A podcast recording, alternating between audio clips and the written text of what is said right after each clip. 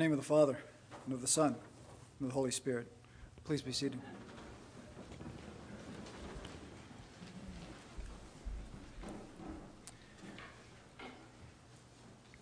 When they look on me, on whom they have pierced, they shall mourn for him as one mourns for an only child, and weep bitterly over him as one weeps over a firstborn. The kind of mourning the prophet Zechariah describes in this morning's reading is an intensely personal sorrow, constricting and intensifying as Jerusalem mourns by tribe, household, family, and then finally the wives by themselves mourning over the one whom they have pierced. The prophet likens this, this repentant grief to a mother mourning over her child. When you have a child, there goes your heart. You are one with that child. What happens to your child happens to you. This is the mourning Zechariah describes. As Israel has pierced this one, so each of them is pierced to the depths of their being. This is universal and particular, it's collective and individual. We see something similar in today's gospel a constriction, an intensification of engagement as Jesus asks his disciples, Who do the crowd say that I am? Then, who do you say that I am? Then Jesus moves to the individual. He intensifies the challenge, the bittersweet cost of knowing who Jesus is. And this knowing not as an intellectual assent, but as an act of obedience. We obey our King. If anyone comes after me in act, act of complete allegiance, let him deny himself, take up his cross, and follow me. Whoever loses his life for my sake will save it. This is yet another of the jarring paradoxes so characteristic of our relationship with Christ. Going after Jesus means denying ourselves so that Jesus can give us our true selves. And this is the bittersweet paradox of life in Christ. We have to die to live. And more than that, we have to die to who we think we are, who we want to be, so that we become who we, who we really are, who God has created us to be. Jesus' marketing message is terrible. Come and die with me. And his brand is death. I mean, if we don't stick with him and allow him to stick with us, we'll never see the life beneath and beyond the death. God loves you and has a wonderful plan for your life. Have you ever heard that? It's often not the plan we want. Denying self, death to self, is symbolized by the cross, is impossibly hard and involves, I think, a certain amount of bitterness, of suffering and mourning the loss of whoever we think we are, so Jesus can give us a self we, we truly want, who we truly are. And that bitterness, as any, any chef knows, is, is one of the essential components of the medley of taste receptors on the tongue. And so in life, if sweet all the time, all pleasure, no pain, well, our lives would be pretty insipid. And our souls, they would become diabetic, weak, listless. Jesus asks us to die to self so he can raise up the self. Dying to self involves the cross, the grave, and the strong life that emerges from the dying. This is the abundant life that flows from a resurrected self that Jesus gives us. But we have to die to get there. Through mourning, through tears of affliction and bitterness, of realization that instead of dying to self, we have often tried to pierce the one who loves us and gives us life. And it's that we must repent of. And repentance is a strong and bitter medicine. The death is also always and, necessarily an intensely personal affair because each of us has an intensely personal relationship with Jesus lived out within the community of Jesus. And this is not the saccharine relationship that Mark Noll warns against in his books, you know, The Scandal of the Evangelical Mind and others. I mention Mark because I just went to hear him at uh, at Windsor Palace there. Now, what is that, uh, you know, that place? Um, it was wonderful. Um, whereby we retreat into some pious inner sanctum with the idol we call my own personal Jesus. It is intensely personal in the sense that it is particular and unique to each of us, our relationship with Jesus. Because love, in its primary sense, is always directed to a person, to this man, that woman, this child, and their uniqueness.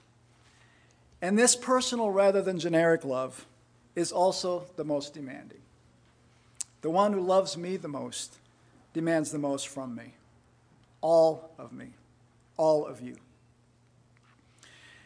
And if our love for Jesus is not intensely personal, intimate, challenging, and impossibly difficult, it will default to whatever the crowd says Jesus is. Jesus de jour. Going with what the crowd says. We call this populism.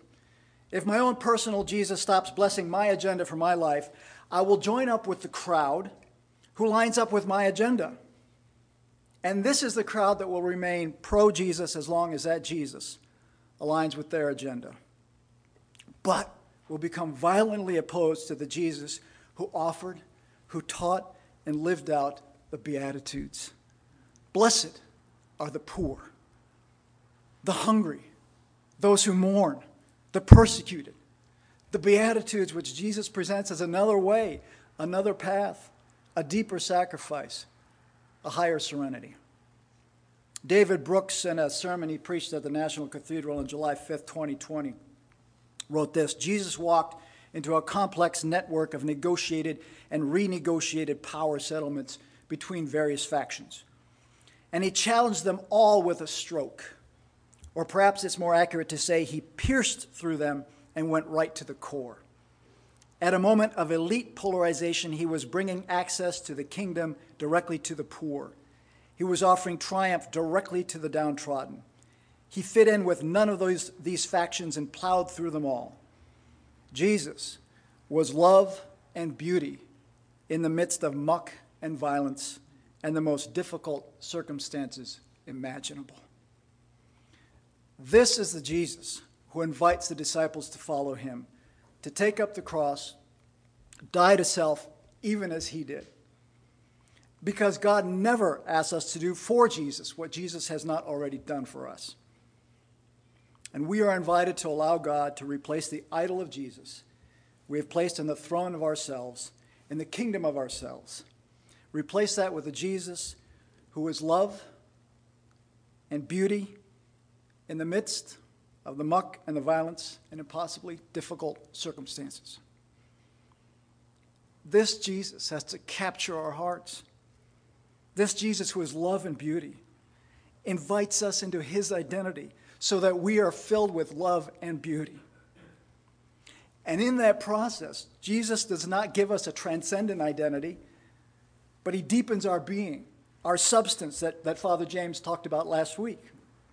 As with the Trinity, whom we image, this is a substance that does not cancel our personhood, but makes us our own persons and not impostors. In Galatians, Paul says that in this loving and beautiful Christ there is neither Greek nor Jew, slave nor free, male nor female, which means that our identity in Christ supersedes all other identifiers, whether they be ethnicity, social status, or gender, or any other thing by which we identify ourselves. And some argue that, I read some, well, commentators have said that Paul is trying to abolish identity by converting all of us to Christianity, as if the Christian religion becomes our primary identity. We had someone over to the house the other day to help us with some financial documents. And um, this guy wanted to establish rapport, gain our trust. After finding out I was a priest, he immediately said, I'm a Christian too. I was more interested in his competence as a financial advisor. It's not that we're not Christian or Jew or Gentile or servant or CEO, man or woman. It's just that we don't lead with these identifiers. We lead rather with the dearest, freshest, deep down selves that Christ has given to us. I recently received an Amazon gift card from members of our home group who know me pretty well. In the accompanying note, they wrote, Rob, thank you for being you. I thought, well, that's nice, but could I have a little bit more? a good guy, a clever fellow, newly ordained priest, a Mr. Wonderful, I don't know. but I also realized this might be the supreme expression of gratitude that I am simply me. And I trust that my time with Jesus and with Jesus and others has made me more me. When Jesus says, I am the way, he's not saying that he is the way to heaven. He is telling us that he is the way to his Father who loves us, whose nature is to give and not to take. Because the one who is all powerful does not need to empower himself at our expense. And what God the Creator gives us is our full created selves, our restored selves. I love the verse in Zephaniah 3:17, he exults over us. So we don't need to exult over ourselves. But when we don't know or believe that this is what God in Christ does for us and gives to us, if we do not know that He is the source of our identity, we will seek it and try to acquire it elsewhere. You can gain the whole world, Jesus says, and lose your soul. If you've lived for any length of time, you know what it is to lose what you have or not get what you want to have. And sometimes it takes losing these things or not getting them to realize it's not what we really want because they won't give us ourselves. All they do is provide the illusion of being a somebody and not a nobody. We all want to be a somebody. And even if we have everything, the whole world, we will have nothing if we don't have ourselves. I recently read a piece about the writer James Patterson, uh, the world's best selling author. You know how many books he sold? I'll tell you. More than 400 million copies. He recently wrote an autobiography in which he admits, in a moment of candor, my entire life, I honestly have no idea who the blank I am. It's still that way. I look at myself as just another idiot wandering planet Earth with no real idea what makes the world go round in no particular identity, just another lost soul. And then the writer of the article says this is perhaps the most forlorn aspect of James Patterson that a man so relentlessly bullish on storytelling seems never to have formulated the story of his own life. I don't know if that's entirely fair, but that's what this guy wrote.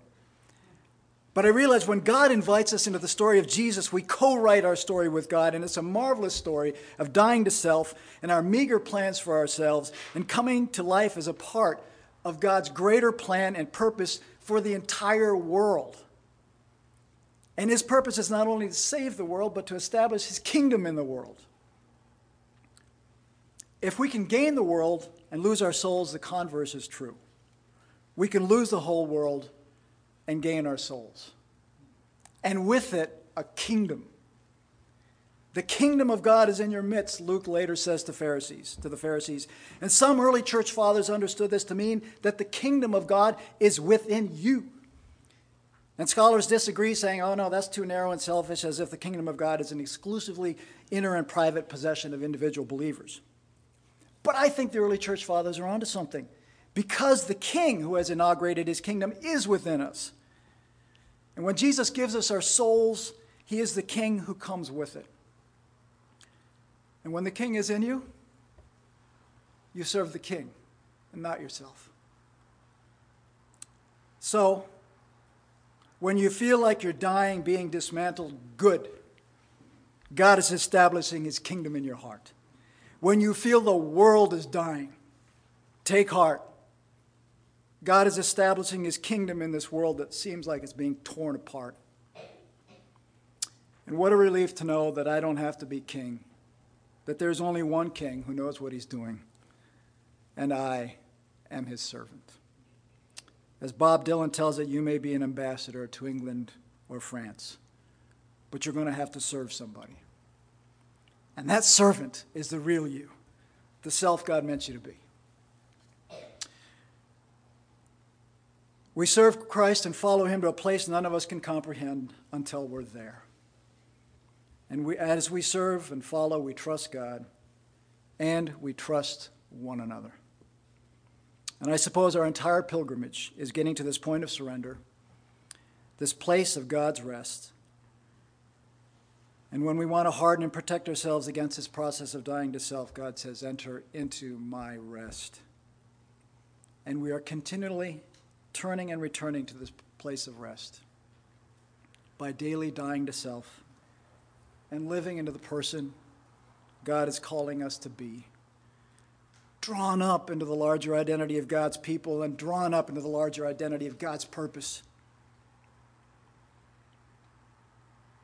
In late 2019, before it seemed the gates of hell opened upon this church and did not prevail against it, I taught a catechesis on Ephraim the Syrian.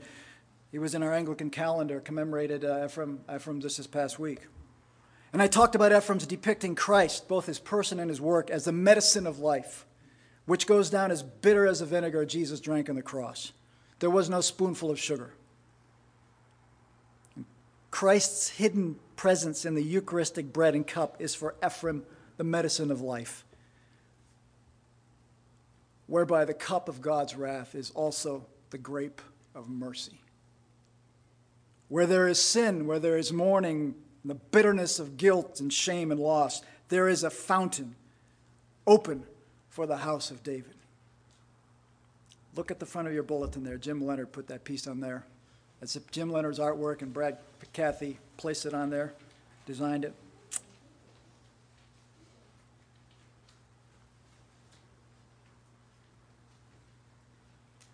Where there is sin, mourning, bitterness of guilt, and shame and loss, there is a fountain open for the house of David. There is a fountain filled with blood drawn from Emmanuel's veins. And sinners plunge beneath that flood, lose all their guilty stains. Ephraim writes Christ's body has newly been mingled with our bodies. His blood, too, has been poured out into our veins. His voice has been in our ears, His brightness in our eyes. In His compassion, the whole of Him has been mingled in with the whole of us. So, where does God draw me, you, all of us together? He draws us to Himself. And not just to himself, but into himself. We are all together in Christ, and Christ is in us. And that is the hope of glory. Amen.